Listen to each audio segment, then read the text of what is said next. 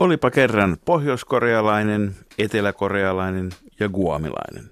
Ja lähetyksen alkaessa he ovat vieläkin. Kansalaiset, Politiikan tarkkailijat Markus Leikola ja Jussi Lähde. Jos tämä asia ei pian selvene, minä menen radioon ja pidän puheen. Terve Markus. Terve Jussi. Sitä on taas Suomi. Matkustetaan maailmankartalle, kun presidentti Niinistö on saanut kutsun valkoiseen taloon. Niin, kysymys kuuluu, onko tämä presidentinvaalikampanjan alku, mutta enpäs kyllä sanokaan, että kenen ja missä maassa. Niin, mutta kyllä tämä, niin kuin, tämä on merkittävä käännekohta jälleen kerran suomalaisessa mediassa, koska aina kun keskustellaan tasavallan presidentistä ja Kremlistä tai valkoisesta talosta, niin – poliittinen journalismi muuttuu urheilujournalismiksi. Eli? No että kuka heitetäänkö nyt pidemmälle kuin Kekkonen silloin aikanaan ja, ja vai juostaanko, juostaanko niin kuin sitkeämmin kuin Koivisto. Ja, siis tähän, tähän muuttuu kokonaan. Yritätkö tämä... väittää, että tässä ei ole nyt kyse siitä, kuinka lämpimät suhteet Niinistöllä on Amerikkaan versus Tarja Halosella versus Ahtisaarella Eiköhän tässä ja ole kyse Obaman ihan, suhde niin. ja Eiköhän tässä ole kyse ihan muista lämpömittareista. No mutta miksi, sitten, miksi sinne sitten nyt pitää mennä? Vai liittyykö se arktiseen neuvostoon, että tämä lämpömittari lukeminen saataisiin niin kuin aisoihin? Tämä on hyvä kysymys. Se on totta kai niin kuin... Koska arkt, arktinen niin kuin puoli on, se onkin ainoa, missä Trump ei ole vielä mellastanut. Niin, se on tota, hyvä kysymys, koska kyllähän niin kuin, jos me ajatellaan esimerkiksi Viron merkitystä – Yhdysvaltain ulkopolitiikassa viimeisen vuosikymmenen aikana erilaisten vierailujen suuntaan ja toiseen suhtautuvien vierailujen aikana, niin kyllähän niin kuin suomalaiselle vierailukulttuurille on käynyt vähän niin kuin suomalaiselle pitkän matkan juoksulle. Ja, ja tuota, on tietysti erinomainen asia, että nyt, nyt kun tuota, Niinistö matkustaa työvierailulle valkoisen, valkoisessa talossa tapaa Donald Trumpin, niin nyt päästään pitkästä aikaa miettimään, että mitä viedään lahjaksi. Niin, ja toisaalta että sehän on myös merkki siitä se, että näitä vierailuja on sen verran harmassa, harvassa, että meillä ei ole oikeastaan mitään, mitään ongelmia. Ja tässä suhteessa itä- ja länsisuunta on taas täysin erilaisia. Jos Suomen presidentti vierailee nimittäin harvoin Washingtonissa, se kertoo siitä, että Suomen ja Yhdysvaltain välillä ei ole ongelmia, mutta jos Venäjän presidentti vierailee usein Suomessa, niin sekin kertoo siitä, että Suomen ja Venäjän välillä ei ole mitään ongelmia. Markus, sinulla on pointti. Mutta tämä lahja-asia, minulla on yksi toive. No. Mäntyniemeen nyt. Viekää ihan mitä tahansa, mutta nykyisen maailmantilanteen huomioiden, niin älkää viekö Linkolan viimeisintä teosta.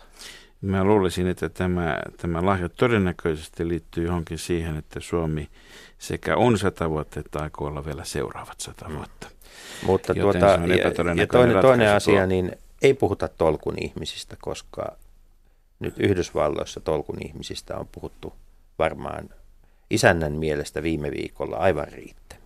Ja tietysti on eri asia, että onko niistä pulaa sitten, mutta, mutta, mutta pulaa ei ole ainakaan, ainakaan Gallup, Gallup-kiinnostuksesta Suomessa. Tätä tällä viikolla tai loppuviikosta, loppuviikosta kaiken näköinen poliittinen kannunvalanta on saanut uutta vettä myllyyn. Joo, kyllä. Toiset kannut kasvavat koko ajan ja toiset kannut pienenevät. Kohta on kermanekka jäljellä. Tois, tota, ja puhumme tietysti Yleisradion eilisestä eilisestä puoluekannatuksesta. Mittauksessa vihreät tulevat ensimmäistä kertaa kakkossijalle. Toisaalta kuten taloustutkimuksen toimitusjohtajakin eetterissä todisti, niin jos tarpeeksi pitkä kauan demarit ja kepu laskevat ja vihreät nousevat, niin jossakin vaiheessa järjestys vaihtuu väkisinkin. Sitä kutsutaan matematiikaksi. Joo, sitä kutsutaan matematiikaksi, mutta kyllähän tässä niin kuin ennen kaikkea matematiikkaa nyt aletaan harrastaa tuolla eri eduskuntaryhmissä. Siellä kansanedustajat alkavat laskeskella, että onko heidän oma paikkansa nykyisellä kannatuksella omassa vaalipiirissä, onko sille jatkoa vai ei. Ja tämä on nyt sellainen semmoinen homma, että, että tuota, pääministeri Sipilällä on oman eduskuntaryhmänsä kanssa edessä melkoinen suo. Nyt pitäisi löytää pitkospuut, joita pitkin päästäisiin niin kuin tämä hallituskausi loppuun ilman, että siellä alkaa tuota kauhea mellastus ja erilaisten irtiottojen aika.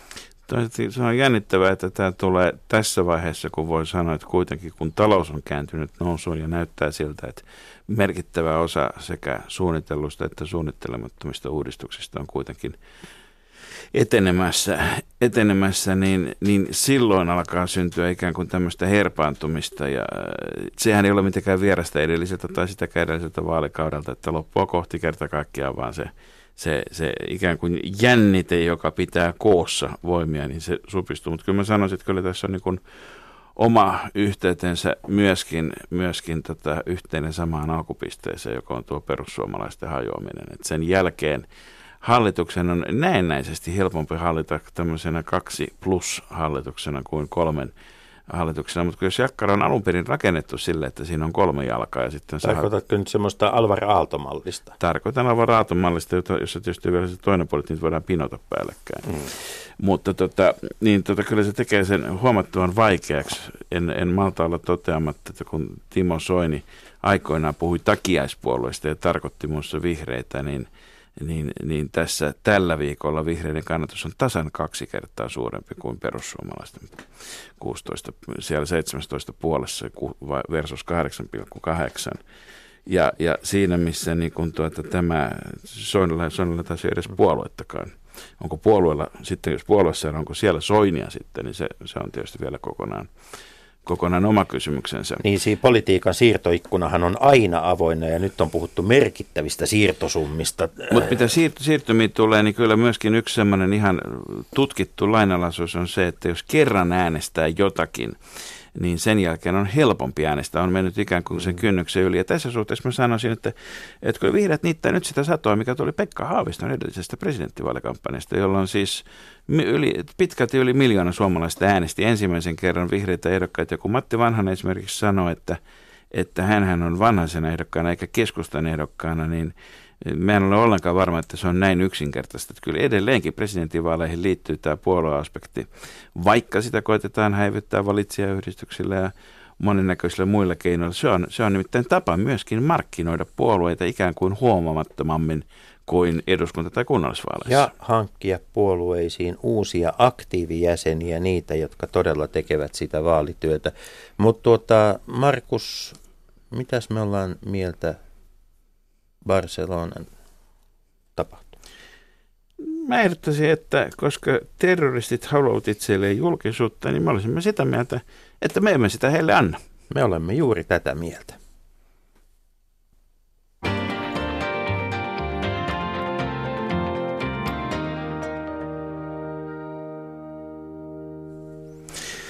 Ja se on sitten kokonaan eri asia, luokitellaanko valtiojohtoinen toiminta terroristiksi tai ei. Joka tapauksessa me puhumme tänään Pohjois-Koreasta, puhumme myös Etelä-Koreasta ja Yhdysvalloista samassa yhteydessä, koska vaikea olla käsittelemättä näitä kaikkea yhdessä. Ja vierainamme on strategian dosentti erikoistutkija Tommi Koivula maanpuolustuskorkeakoulusta. Tervetuloa. Kiitoksia ja hyvää huomenta. Ja tutkija Antti Leppänen, olet eh, niitä harvoja suomalaisia, jotka on erikoistuneet muun muassa Pohjois-Koreaan Turun yliopistosta. Tervetuloa. Kiitos, kiitos. No niin, hyvät herrat. Ihan ensimmäisenä täytyy kysyä varmaan sitä, että onko tämä, tämä tuota, viimeisen kuukauden kehitys, onko tämä, onko tämä tullut teille yllätyksenä vai, vai näinkö tässä ikään kuin oli nähtävissä, kun asioita on seurannut pitempään ja lähempään? Joo, mitä tähän nyt sanoisi? Tuota, tässä on var, varmaan sekä yllätyksellisiä että odotettuja elementtejä. Se, mikä mua on eniten hätkähdyttänyt kuluneen kuukauden aikana, on, on ollut tämä, että tämä Pohjois-Korean ydinaseprojekti näyttää nyt ottaneen merkittävän askeleen ikään kuin eteenpäin. On pitkään ollut puhetta siitä, että joo, ydin, ydinräjäytyksiä on, on onnistuttu tekemään. Joo, on ollut edistystä ikään kuin ohjusteknologian rakentamisessa. Mutta silti ehkä pikkusen tuli puun takaa se, että nyt tässä heinäkuussa niin Pohjois-Koreasta pystyttiin laukasemaan tämmöinen ihan mannerten välisen ydinohjuksen kaltainen vempain. Se lentää tavallaan. sittenkin. Se lentää sittenkin ja se lentää huomattavia välimatkoja kaikesta päätellen. Ja jopa niin, että se on nyt Yhdysvalloissa johtanut tähän kalapaliikkiin, että Jessus, sehän voi osua jopa Amerikan mantereella. Onko ö, tietoa, tarkkaa tietoa niistä väitteistä, että tämä lentokyky olisi ukrainalaista alkuperää ja, ja tuota, ja, ja että joko Venäjälle Ukrainassa valmistettavien ohjusten piirrokset, moottorit tai muut osat olisivat löytäneet tiensä Pohjois-Koreaan? No kuvio on mitä, mitä moniulotteisin. Yleensä kun katsotaan valtioiden ydinaseteknologian kehittymistä, niin melkein aina voidaan huomata se, että sitten Manhattan-projekti 40-luvulta lähtee, niin melkeinpä aina niin valtiot, kun ne ovat rakentaneet ydinasetta, niin jotenkin on, siinä on aina ollut jotakin uutta, jotakin vanhaa, jotenkin sinistä, jotakin lainattua tavalla. Että maailmalta kyllä virtaa ikään kuin osaamista ja teknologiaa, erilaisia väyliä, väyliä pitkin, pitkin tavalla näille uusille aspiranteille, jotka hankkii, hankkii ydinaseita ja, ja ydinohjuksia ikään kuin itselle. Varmasti on jostakin päin maailmaa tullut tätä osaamista Pohjois-Koreaan, mutta se, että onko se nyt sitten juuri Ukrainasta, vaikea sanoa tutkijayhteisössä käydään debatti asiasta parhaillaan. Ei tässä, tähän aina nivoutuu myöskin siellä, poliittinen Siellä tuskin semmoista niin. tuoteselostetta on ohjuksen kyljessä. Ää, harvemmin viivakoodeja on, on löytynyt tai mitään tällaisia. Mu- varmaan muita tekstejä kuitenkin. Mitä Antti Leppänen, mitä Kim äh, Jong-un, mitä hän, mitä, Kim Jong-un, mitä hän kirjoittaisi tämän ohjuksen kylkeen lähettäessään terveisiä Amerikalle. Ylipäätään kenelle nämä terveiset ja mitä ne tosiaan sen sisältö, mitä, mitä se on. No siinä pitäisi olla sekä koreankielinen teksti Pohjois-Korean kansalle, Korean kansalle itselle, että, että sitten myöskin englanninkielinen teksti, teksti Yhdysvalloille, jossa, jotka molemmat, molemmat painottaisi ja osoittaisi sitä, miten, miten Pohjois-Korea on tunnustu, tunnus, tunnustamisen arvoinen, tunnustettava, vakiintunut valtio ja on se ja Pohjois-Korean nimimaan tämmöinen ainoa varten otettava legitiimi, legitiimi valtio, jonka, jota Yhdysvaltojen ja muun kansainvälisen yhteisön tulee, tulee kohdella tasaver, tasaveroisena, tasaveroisena ja, ja, ja toimijana. Eli Pohjois-Korea ei halua olla hylkiö, niinkö? Ei missään nimessä, ei missään nimessä. Ja, mutta että, no, se vaikuttaa joka suhteessa kauhean onnistunut strategialta sitten siihen, jos se on tavoite. No siinä mielessä kyllä, se on kyllä onnistunut, onnistunut strategia, että, ja ajatellen sitä, että tietysti mm, kovalla pakkovallalla saadaan kuitenkin kansa, kansa pysymään ruodussa ja, ja sitten tämmöisellä valtion resurssit imevällä asekehityksellä saadaan sitten niin kuin kansainvälisesti, kansainvälisesti asema. Mik, miksi, miksi tota Kim Jong-un – on. Näitähän siis ydinkokeita on ollut aikaisemmin ja Pohjois-Korealla on erinäköisiä omiakin ongelmia ja muita. Miksi, miksi juuri nyt tämä ydinuhittelu, mikä on, mikä on muuttunut siellä maan sisällä tai mikä tekee tämän Pohjois-Korean näkökulmasta tarpeelliseksi nyt?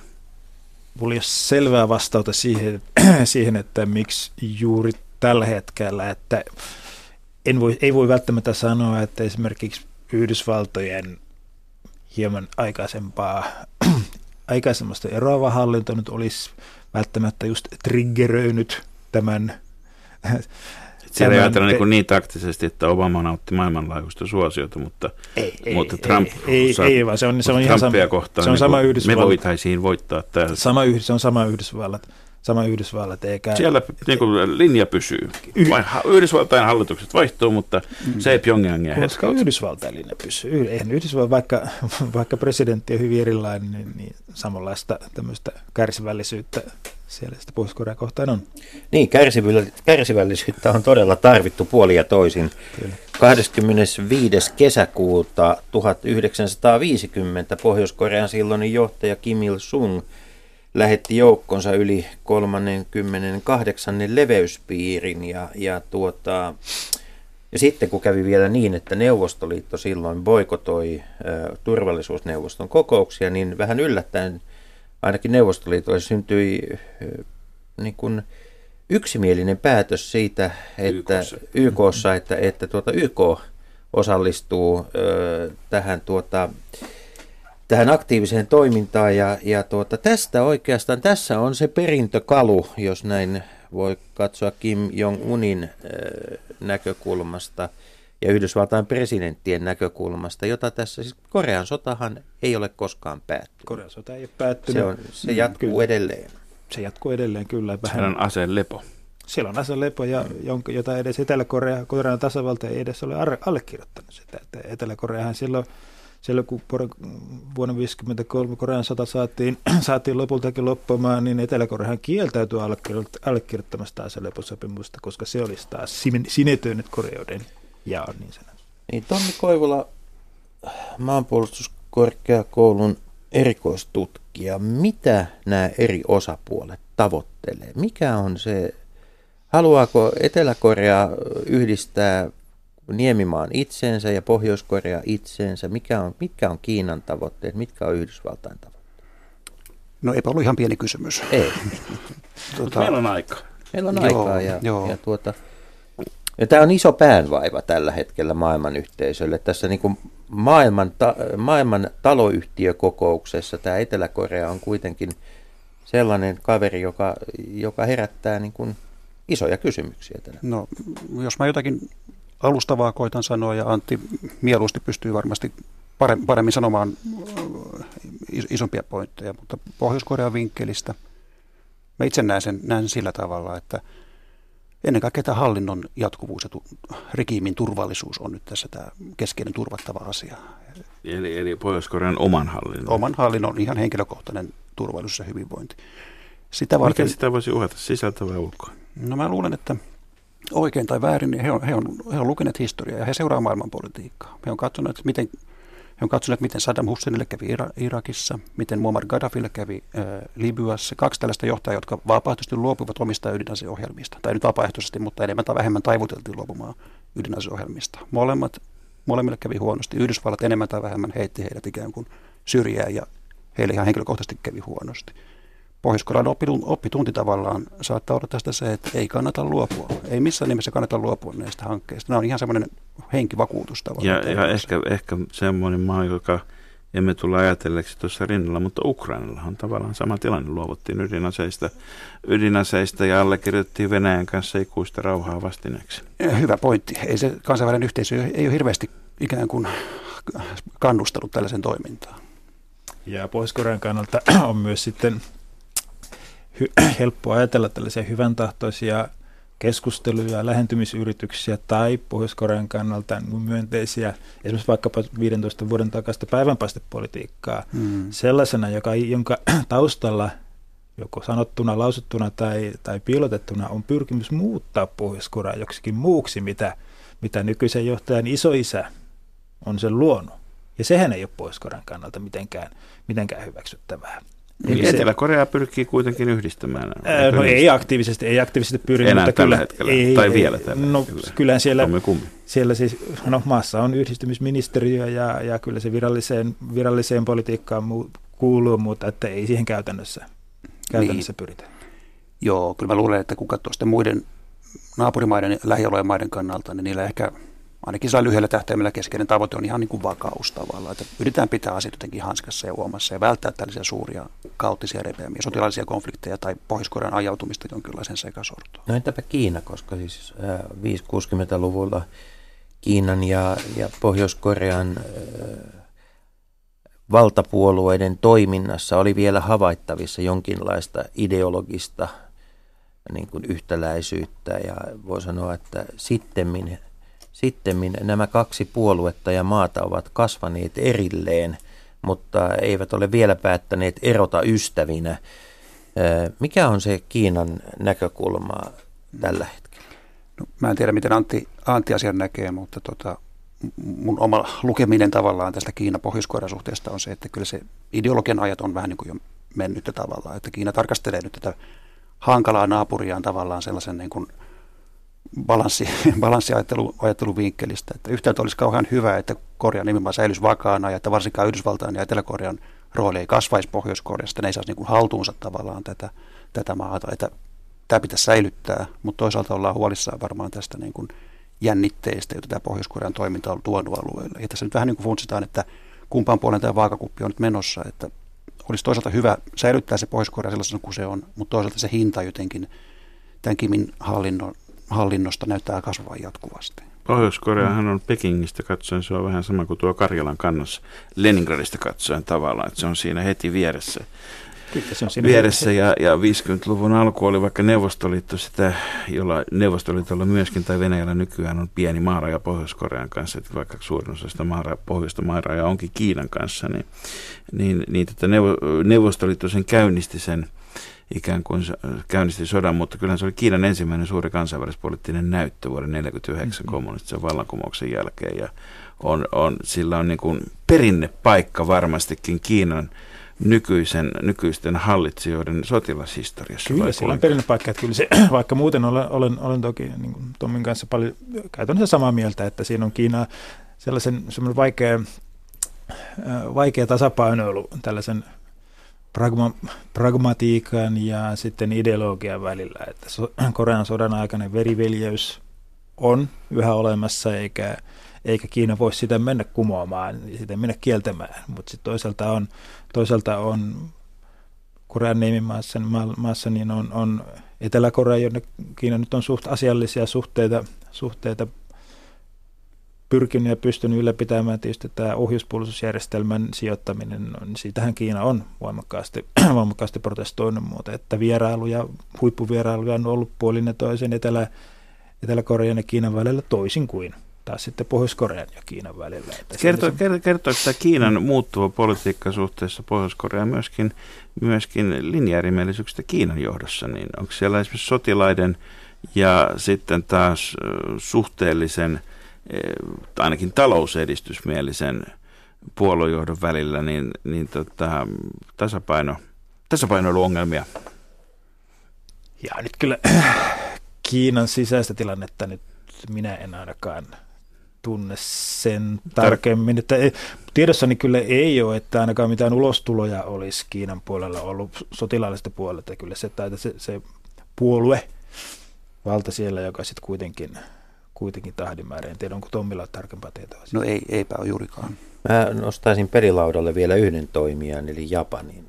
Japanin oma ydinaseettomuus liittyy tietysti paljon maan, maan historiaan, mutta myös siihen, että Yhdysvallat on tavallaan taannut Japanille puolustuksen.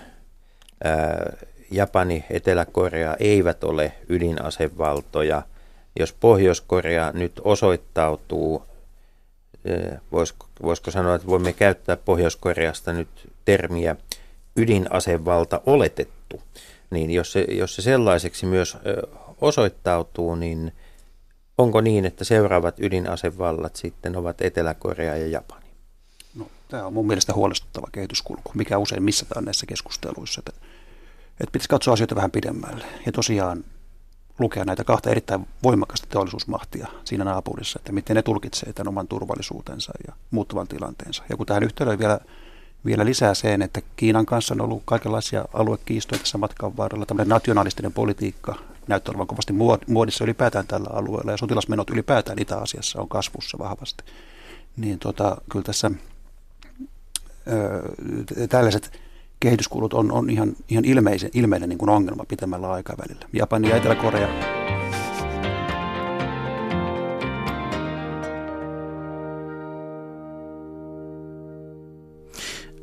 mutta kuuntelet tämän Leikola ja Lähdejäppen, puhumme Pohjois-Koreasta ja sitten myötä koko Itä-Aasiasta myöskin. Ja vieraana meillä täällä on Tommi Koivula, strategian dosentti erikoistutkija maanpuolustuskorkeakoulusta ja sitten Turun yliopistosta tutkija Antti Leppänen. Ää, kun Ehdit tuossa Tommi sanoi ennen tuota välitunnusta, että sotilasmenot ovat kasvussa kaikkialla Itä-Asiassa, niin eikös meillä nyt pitänyt olla semmoinen maailmantilanne tässä vielä muutama kuukausi sitten, että, että Euroopan ja Yhdysvaltojen väliin on revennyt iso kuilu ja sitten, sitten tuota, vastaavasti – ja, ja sen niin kuin, tavallaan tämä kauppapolitiikan näyttämöksi on syntymässä tämmöinen Aasian keskeinen, keskeinen kauppa. Mutta tota, ja perinteisesti, ainakin Euroopassahan me ajatellaan sillä lailla, että mitä enemmän keskeistä kauppaa, sen turvallisempaa myöskin sotilaallisesti kaikille. Tota, onko tämmöinen niin edellisen kvartaalin talousturvallisuuspoliittinen analyysi nyt heitettyä romukoppaan? Onko me siirrytty tämmöiseen turvallisuuspoliittiseen kvartaaliajatteluun? Antti, sano taas lisää, jos, jos keksit, mutta itse näen tämän sillä tavalla, että eh, niin parado- paradoksaalista kuin se onkin, niin tämmöinen varustautuminen ja kaupan kasvu näyttää ihan hyvin mahtuvansa ikään kuin samaan veneeseen, vaikka toisia vastaan ikään kuin haetaankin Ei, me, tämmöisiä. Euroopan logiikka Niin. on väärässä, jos mennään Aasiaan, mutta se ei ole se ensimmäinen kerta. Niin, miten sitä nyt tulkitseekin. Mm. Aina- Ainakaan tällaisia turvallisuusregiimejä, turvallisuusjärjestelmiä ei Aasian samalla tavalla olla ehditty tai haluttu ainakaan vielä rakentaa niin kuin EU- tai NATO tapaisia, tapaisia orgaaneja, vaan ne valtioiden väliset suhteet on vahvasti enemmän tällaista ikään kuin perinteistä muottia. Ja ne on kahdenvälisiä. ne on aika paljon kahdenvälisiä esimerkiksi. Ja aina riittää kolmansia ja neljänsiä pelureita. Kolmansia- Ei, ei mennä siihen, No että nyt- kun nyt puhutaan Kiinasta ja Venäjästä, niin tulee Intia. Ja Ei vaan nyt tulee... mennään pelureiden paratiisiin ainakin tällä hetkellä. Macau vai? Ei, Hongkong? ei, ei, vaan, vaan tuota, mennään Washingtonin valkoiseen taloon. Tämä on ollut äärettömän kiinnostava viikko seurata erilaisia haastatteluja liittyen kauppapolitiikkaan ja Kiinapolitiikkaan. Ja tuota, tämmöinen voi sanoa, että henkilö, joka on saanut monenlaisia epiteettejä, ehkä Suomessa voitaisiin kä- kääntää osa niistä niin, että Steve Bannon on valkoisen talon ristilukki, mutta, mutta että Bannon on antanut hyvin kiinnostavan ja suorasanaisen haastattelun ja tuota, todennut, että tämä Pohjois-Korea on, tämä on niin kuin pähkinäkuoria ja se todellinen kova pähkinä on kauppapolitiikka, kauppasota ää, Kiinan kanssa. Tämä, tämä näyttää todellakin olevan tämä Steve Bannonin maailmankuva, joka on hyvinkin johdonmukaisesti ollut hänen julkaisuissaan ja ulostuloissaan esillä niin kuin vuosien varrella. Ja joka todennäköisesti vaikuttaa Trumpiin, jos hänen nyt joku vaikuttaa. Niin, tämä on tämmöinen tuhannen talan kysymys, että kuka Trumpin ajattelu vaikuttaa. Ja se vaikuttaa, mikäli, mikäli kauppasotaa lietsotaan tai jopa se, jos sellainen jopa syntyy, niin se vaikuttaa sitten näihin pienempiin Itä-Aasian valtioihin hyvin merkittävästi. Minkä tyyppisiä vaikutuksia? Jotka, jotka vie- vienti, vienti Yhdysvaltoihin, vienti Kiinaan ja, ja sitten, sitten Japanin, Japanin ja Yhdysvaltojen väliset, koska kaikilla, kaikilla näillä on kuitenkin suht vakaat, toimivat, asialliset kauppaan perustuvat suhteet nimenomaan Kiinan kanssa. Ja sitten toisaalta, toisaalta sekä kauppaan että sotilaalliseen yhteistyöhön liitto, liittosuhteeseen perustuvat suhteet Yhdysvaltojen kanssa. Mennään takaisin tuonne toiseen keskiön valkoisen talon lisäksi, eli Pohjois-Koreaan. Tota, nyt, kun, nyt kun on päätetty näistä pakotteista, että kauppaa rajoitetaan hyvin, hyvin vähäiseksi Pohjois-Korean kanssa, kenen, kenen kanssa se Pohjois-Korea nyt ylipäätään käy kauppaa? Tota, ei ainakaan, ainakaan meillä marketit pursua kuin pohjoiskorealaisia tuotteita, vaikka tässä ihan yksiä kiskoja pitkin saisi niitä tuotua tuosta meidän välisen puskurimaan Venäjän lävitse. Kiinan kanssa. Ja, Kiinan ja, kanssa sä käyt. Ja, ja mitä, me, mitä tarkoittaa käytännössä, käytännössä tuota, melkein uskallan sanoa, että se he- hetkauttaa varmaan enemmän Pohjois-Korean kuin Kiinan taloutta. Mitä se tarkoittaa käytännössä Pohjois-Korean taloudelle nämä pakotteet? Niin, ne, se jää kyllä nyt sitten nähtäväksi, että miten, miten, paljon ne, miten paljon ne todellisuudessa vaikuttaa, koska tähän mennessähän ne on vaikuttanut hyvin vähän, että, että siinä kaikkeen tähän mennessä, tähän asti sitten pakotteiden aikana, niin Pohjois-Korea on itse asiassa vaurastunut ja ainakin Pyongyangin pääkaupungin Pyongyangin, niin keskusta on muuttunut, muuttunut lasipala, pilvenpiirtäjä ja lasipalatsien niin kehittyneeksi pääkaupungiksi.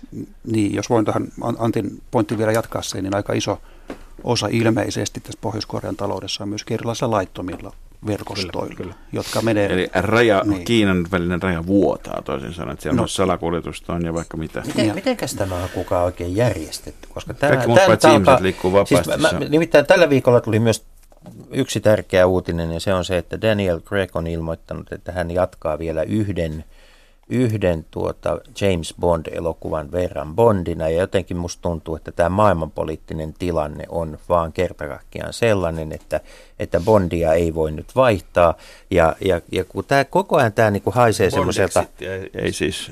Se, niin kuin, niin, mutta semmoinen, semmoinen tämä, tämä niin spektre tulee koko ajan mieleen, tämä Bond-elokuvien spektre, että mm. miten, tämä, miten niin kuin Pohjois-Korean kansantalous niin kuin aikuisten oikeasti toimii? Miten, mi- mitkä on ne niin kuin tavat hankkia maahan vaurautta ja kuinka paljon Pohjois-Korea eri tavoilla toimii omien rajojensa ulkopuolella, koska jotenkin mulla on semmoinen olo, että me vähätellään helposti, me niin kuin naureskellaan, vähätellään ja sitten yhtäkkiä huomataan, että jaha, yksittäisiä henkilöitä on likvidoitu kaukana maan rajojen ulkopuolella. Se on, vaikuttaa aika tehokkaalta toiminnalta. On paljon viitteitä tehokkaasta toiminnasta ja mä oon ihan samaa mieltä. Me tullaan vähätelleeksi helposti tällaista niin kuin itä-asialaista kehity, kehitysmaata ja unohdetaan tavallaan se, että tosiaan aika, aikamoisia operaatioita on kumminkin, tai ainakin niistä on viitteitä, että mitä on tehty Minkälaisista? No silloin tällöin juuri tällaisia terroriskuja tarpeen mukaan, mutta myöskin, myöskin juuri tällaisia vaikkapa ö, korkean teknologian tuotteiden vientiä ja tuontia, tuontia maahan, ö, erilaisia kyberoperaatioita, vaikkapa ilmeisesti tätä Sony, Sony media, mediayhtiöä vastaan, koska he eivät pitäneet näistä Sonin, Sonin Kim, Kim jong Eli siellä on netti- ja ohjelmointiosaamista e- enemmän kuin mitä päälle päin Juuri näin. Että tällaisia erilaisia niin kuin, kyky, suorituskykyjä, niin kuin sotilaalliset sanotaan, niin on, on yllättävän monenlaisia ja ne on yllättävän sofistikoituneita ja kehittyneitä. Miten tämä kaikki voi elää samaan aikaan maassa, jos me ajattelemme, että siellä iso osa väestöä pidetään puolikivikautisessa tilassa? No sen, tuolla ajattelu ehkä kannattaisi pyrkiä hylkäämään, koska kuitenkin voisi tavallaan pohjois ja pohjois elämää ja taloudellista selviytymistä, niin se voisi kuvata ehkä tällaiseksi niin kuin sitkaaksi tai karskiksi selviytymiseksi, äh, kyvyksi selviytyä niin kuin ruohonjuuritasolta sekä valtiotasolle, käyttäen sekä laillisia että laittomia, laittomia diilejä, perustuen etenkin siihen, että raja Kiinan kanssa ei voi sanoa, että se vuotaa. Se, on, se ei ole suljettu raja, se on avoin raja. Siellä on, siellä on joki, siellä on, pit, siellä on siellä on leveämpi tai paikoittaa hyvinkin kapea joki. Tuossa viime aikoina luin hyvin mielenkiintoisen, mielenkiintoisen eteläkorealaisen tutkijan kirjan, joka kuvaa nimenomaan sitä jokea. Siellä on Tantungin kaupunki, kaupunki siellä Kiinan, Kiinan puolella, pohjois, siellä joen varrella, joen varrella, jonka yli menee, menee rautatiesilta ja, ja sen kautta niin tuotteita, vaikkapa uusimpia muotituotteita, niin saadaan saadaan Soulin markkinoilta niin Pyongyangiin suunnilleen vuorokauden sisällä. Että joko laivalla, laivalla sieltä satamasta Kiinaan ja sitten junalla Pyongyangiin tai sitten jopa vain lentorahtina, lentorahtina sinne Kiinan puolelle Tangtongiin. Et se on hyvin nopea, hyvin nopea reitti mitä, ja siellä, siellä toimii siellä toimii monen, monen maalla. Siellä toimii Kiinan korealaisia, siellä toimii kiinalaisia, siellä toimii eteläkorealaisia, siellä toimii pohjoiskorealaisia. Antti Leppänen, niin. onko tässä Ymmärränkö mä nyt oikein, niin. että siis se maailman kovin ki- diilien tekijä ei olekaan Donald Trump? Ei, ei, ei. ei että, ja, ja se, sepä sinne tavallaan, tavallaan se poliittinen järjestelmä, voi, Mutta, poliittinen järjestelmä tavallaan siis se, to, toisaalta se on synny, synnyttänyt Pohjois-Koreaan sellaisen pakon, Joo. pakon tai tarpeen ja ehkä myös kyvyn sitten selviytyä, vai, alkaen varsinkin siitä 90-luvun, 90-luvun nälkäkriisistä, jolloin ihmiset joutuvat, joutuvat alkamaan keksimään kykyä selviytyä, lähtemään liikkeelle, käymään kauppaa, käy menemään Kiinaan edestakaisin ja edestakaisin. Mutta selvästi sitä sallitaan myöskin. Kyllä, kyllä, kyllä, kyllä, sallitaan. sallitaan. Se on ihan... Mielenkiintoista on se, että kun, kun Vladimir Iljits Lenin noin 102 vuotta sitten epäili, että kommunismi pitäisi aloittaa hyvin kehittyneistä teollisuusvaltioista, kuten Saksasta. Tosin tasan sata vuotta sitten hän oli jo eri mieltä, että se voidaan aloittaa tuota, no, kesällä 17, 1917. Mm-hmm. Että se voidaan toki aloittaa myöskin Venäjältä niin tuota, tilanteiden muuttuessa ja kehittyessä. Ja, ja, ja Venäjä pääsi tuommoiseen tuommoiseen noin 70 vuoteen. Nyt näyttää siltä, että mitä tulee urheilujournalismiin, että tämä ennätys on vaarassa rikkoutua. Tuota, Kiina tuskin on voinut pitää aidosti kommunistisena enää pitkän aikaan. Se diskataan, se on yliastunut kommunistisen puolueen. Norjan tuomari katsoo hypyn kaatuneeksi. Kyllä, kyllä. Ja, mutta mutta tota, Pohjois-Korea sen kun porskuttaa, onko näin päin, että mitä alikehittyneempi maa lähtötilalta, niin sen paremmin sitten kuitenkin tämmöinen keskittynyt totalitaristinen, siis, siis kommunismi, jonka piti kaatua kaikissa maailman maissa oman mahdottomuutensa, ei tosiasiassa näin tapahdu, vai onko Jutse-aatteessa, jo, jokin semmoinen erityismauste, joka kannattaa jopa kommunisminkin pystyssä? No Jutse nyt on, taitaa itse lähinnä olla ainoastaan, ainoastaan tällainen, tällainen näyte, tämmöinen niin kuin, aatteellinen kyltti, jonka, jonka varsinainen sisältö on itse asiassa. Niin, niin sanotusti voidaan selittää, että kuinka tämä on jotakin ihan omaa, mutta ei oikein tiedetä itsekään se mitään. Se on, se on lähinnä tällainen äärinationalistinen valtio lähinnä ennemmin kuin mikään mitenkään. mitenkään mutta miten se pohjois kommunismi voi toimia, kun se ei missään muualla toimi? No se, on, se, toimii, se toimii tällä hetkellä, tällä, tällä hetkellä tietenkin, kun on tämä valtion 70-80-luvulla asti toiminut valtion jakelujärjestelmä, joka piti, piti, piti kansan niukassa leivässä, niin silloin kun se 90-luvulla, 90-luvulla kaatui, niin, niin kuitenkin se verran tällaista sitkasta, käytän tätä sanaa äsken, sitkasta neuvokkuutta, neuvokkuutta sitten niin kuin leivän Eli niksi, niksi pirkkaa. Niksi pirkkaa, kyllä. Ja, se on pettuleipäkommunismia siis. Se on pettuleipäkommunismia, se on kauppakommunismia, tai se on, se on siis, kapita, yhä, yhä enemmän Pettu ja PKT. Pääoma, yhä, yhä pääomavaltaisemmaksi muuttuvaa muuttuvaa tuota, meininkiä. Niin kuin kommunisti, kommunisti, kommunismi, kommunisti, siis puolueen, siis työväenpuolueen ja armeijan pomoista ihan sitten sinne, sinne kuinka iso, on se, kuinka iso on se elitti, joka hyötyy nykytilanteen jatkuudesta, koska se on ihan selvä, että eihän se Kim Jong-un ja hänen perheensä, varsinkin jos perheestä meistä tai joka toinen, niin, niin tota voi olla yksi, yksinään niin kuin riittävän iso pitämään pystyssä sitä systeemiä. Mutta se täytyy olla aika moni muu, joka hyötyy siitä, että asiat jatkuvat näin. Niin, ei voi lukuja ole antaa, että kuinka iso tämä eliitti on, mutta näyttää siltä, että tosiaan tämä korkean puoluejohto, ehkä myöskin armeijan kommentaavat, kommentoivat tahot on tällaisia niin kuin edunsaajia. En tiedä, Antti, tuleeko sinulle muita ryhmiä mieleen? Mm. Puolue, puolueen korkeat, korkeat edustajat ja sitten ne, jotka on, on joko armeijan tai puolueen asemansa perusteella sitten päässyt näihin, näihin kauppaliikkeisiin, pohjois-korealaisiin kauppafirmoihin, ulkomaankauppa tekeviin Pohjois-Korean vuorineuvokset siis. No vaikka.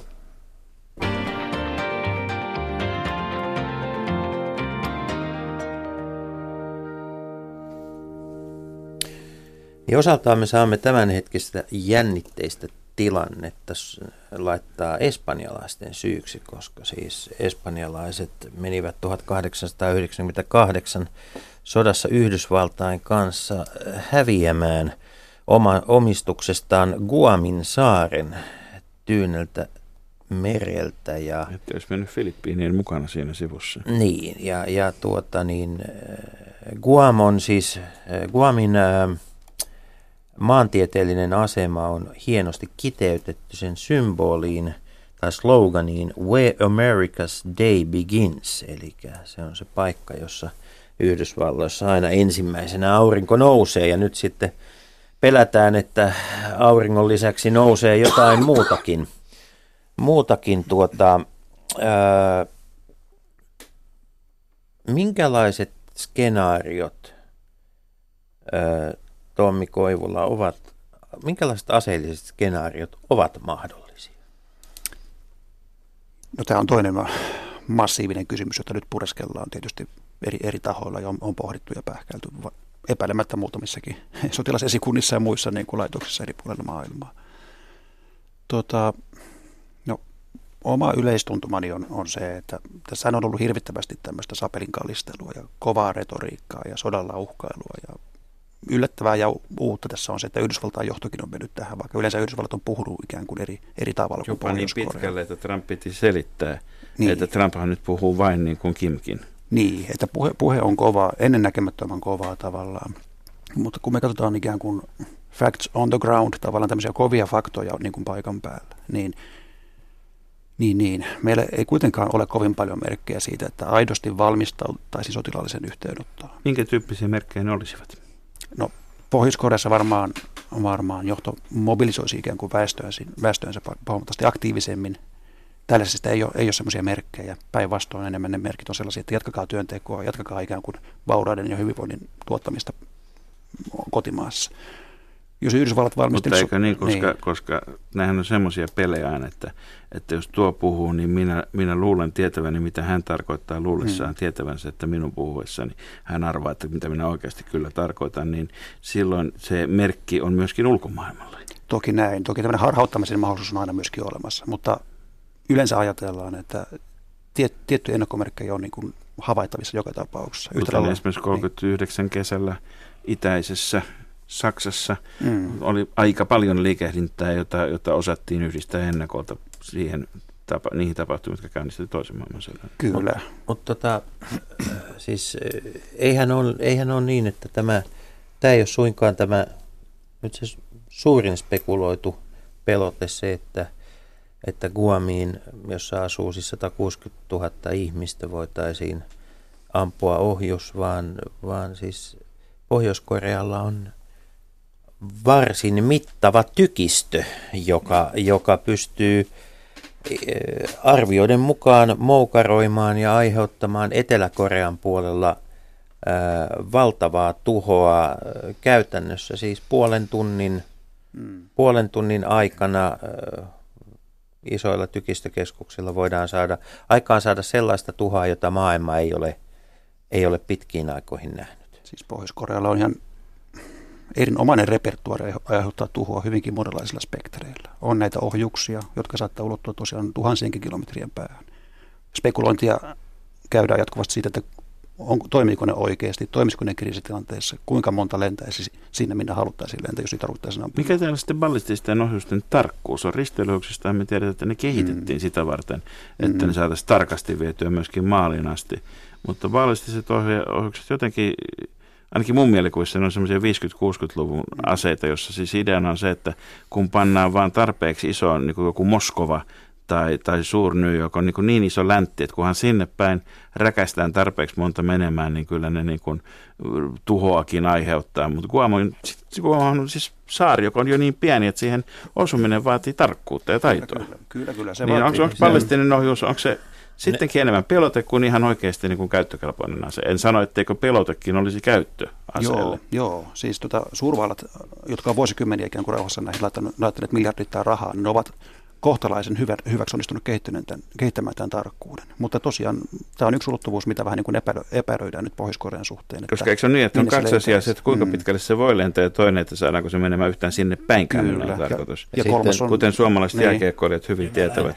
Niillä, niillä Pohjois-Korean julkaisemilla äh, Guamin lähivesille. Siellä kysehän oli, oli, oli suunnitelmista Kyllä. mukamassa ampua Guamin lähivesille, lähivesille ohjus. Niin sitten mm. näillä, näillä lausunnoilla tietenkin oli tarkoitus korostaa sitä, että ohjukset sitten olisivat tarkempia kuin mitä niiden, niiden nyt varsinaisesti sitten epäillään, epäilläänkään olevan. Mutta tavallaan niin kuin mobiloinnista tulee mieleen myös se, että esimerkiksi pohjois on hyvin korkealla tasolla, hyvin, hyvin niin kuin laajalti mobilisoitu yhteiskunta yhteiskunta jo koko niin kuin tällä hetkellä ja siellä on, on tällaista, no tiettyjen tiettynä aikoina kansaa pelotellaan sodanvaaralla, sodanvaaralla ja, ja hyökkäysvaaralla ja, ja, ja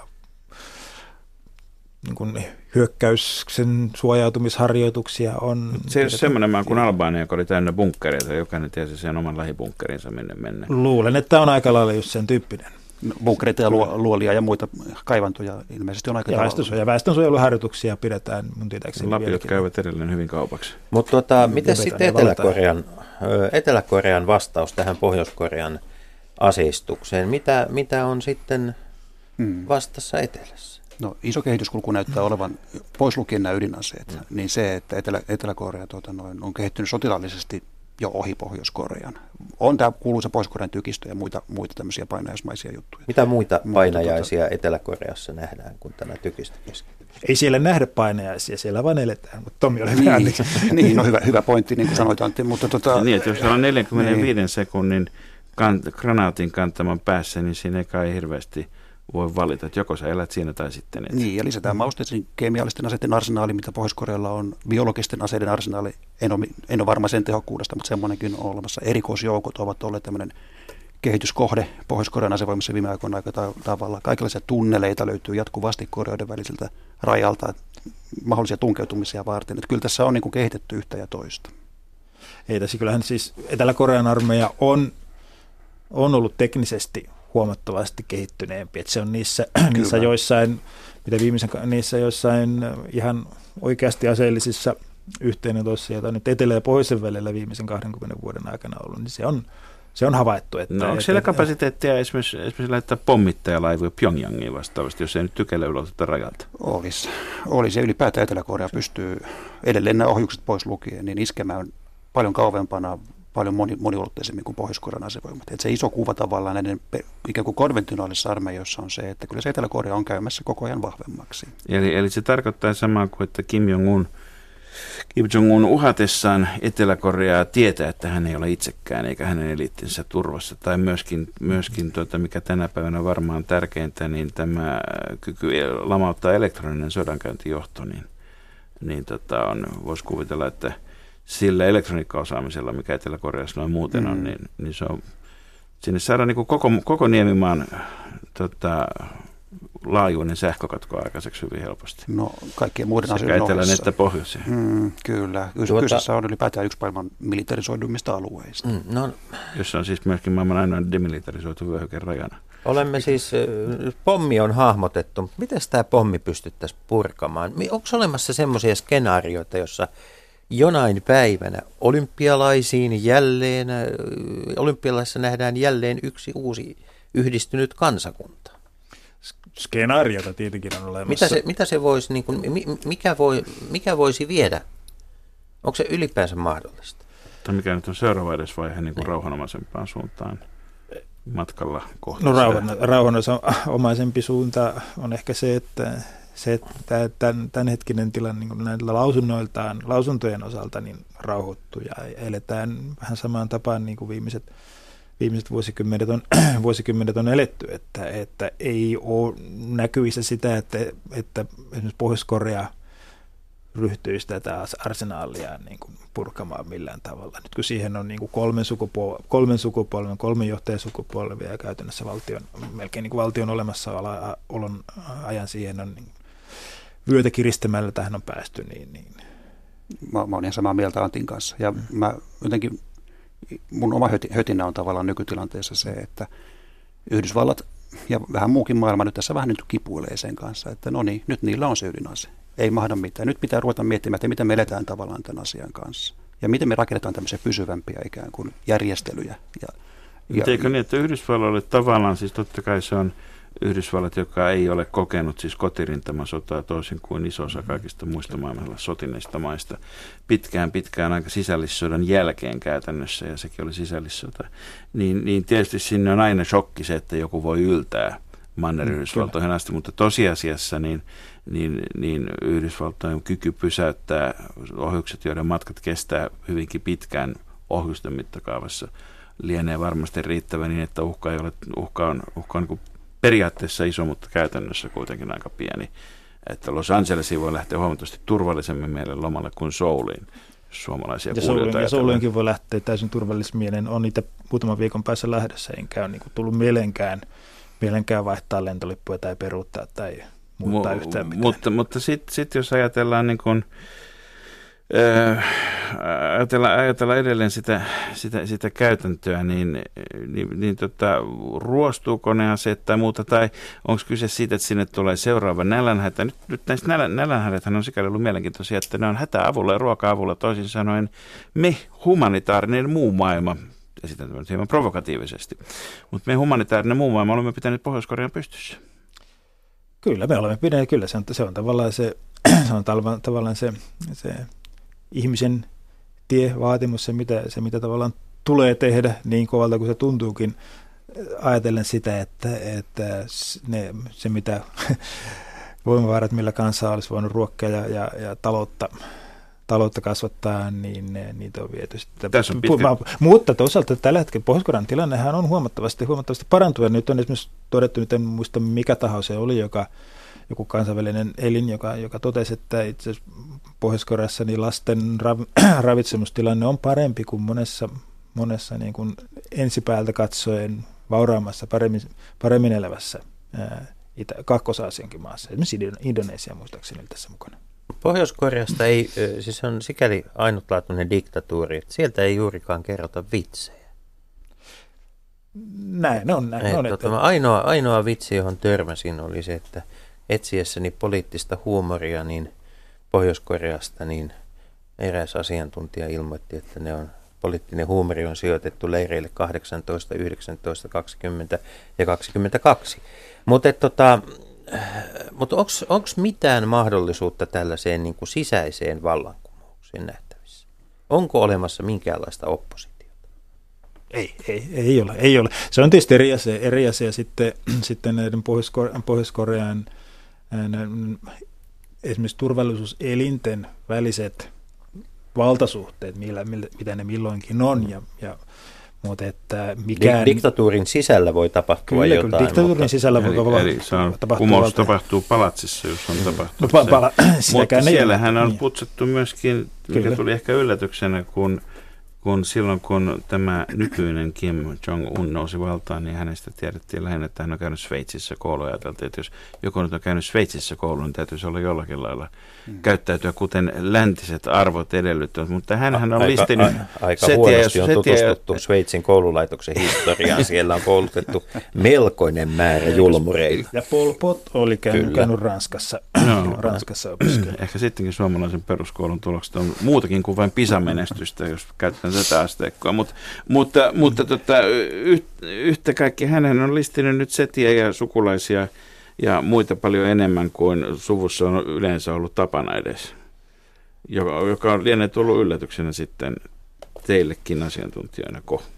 No ehkä siis puhdistukset vallanvaiht- no, vallanvaihtoista tavallaan uuden johtajan tullessa, ne ei ole ollut, ne ei ollut yllätyksiä. Että Se on Pohjois- ihan kansanperinne. ne, se, on, se on valtion perinne, se on Pohjois-Koreassa valtion perinne, että puhdistuksia on ollut, ollut, ollut niin Pohjois-Korean Korean sodan, niin. Korean sodan jälki, jälkiseurauksista seurauksista ja, ja isä, isoisän vallan aikana, isä ää, Kim Jong-ilin aikana, silloin kun hän nousi 90-luvulla valtaan, niin, valtaan, niin oli, oli suuria puhdistuksia ja niitä tuli myöskin nyt sitten. Tämä sedän, sedän murha tuo mieleen ihan Hamletin suorastaan. Siis pitäisikö meidän niin mennä, mennä, mennä Shakespearein tai muuten, muuten niin kuin löytääksemme vastauksen siihen ehkä ihan perimmäiseen kysymykseen, että millainen ihminen, millainen henkilö on Kim Jong-un ja miten hän oikein ajattelee?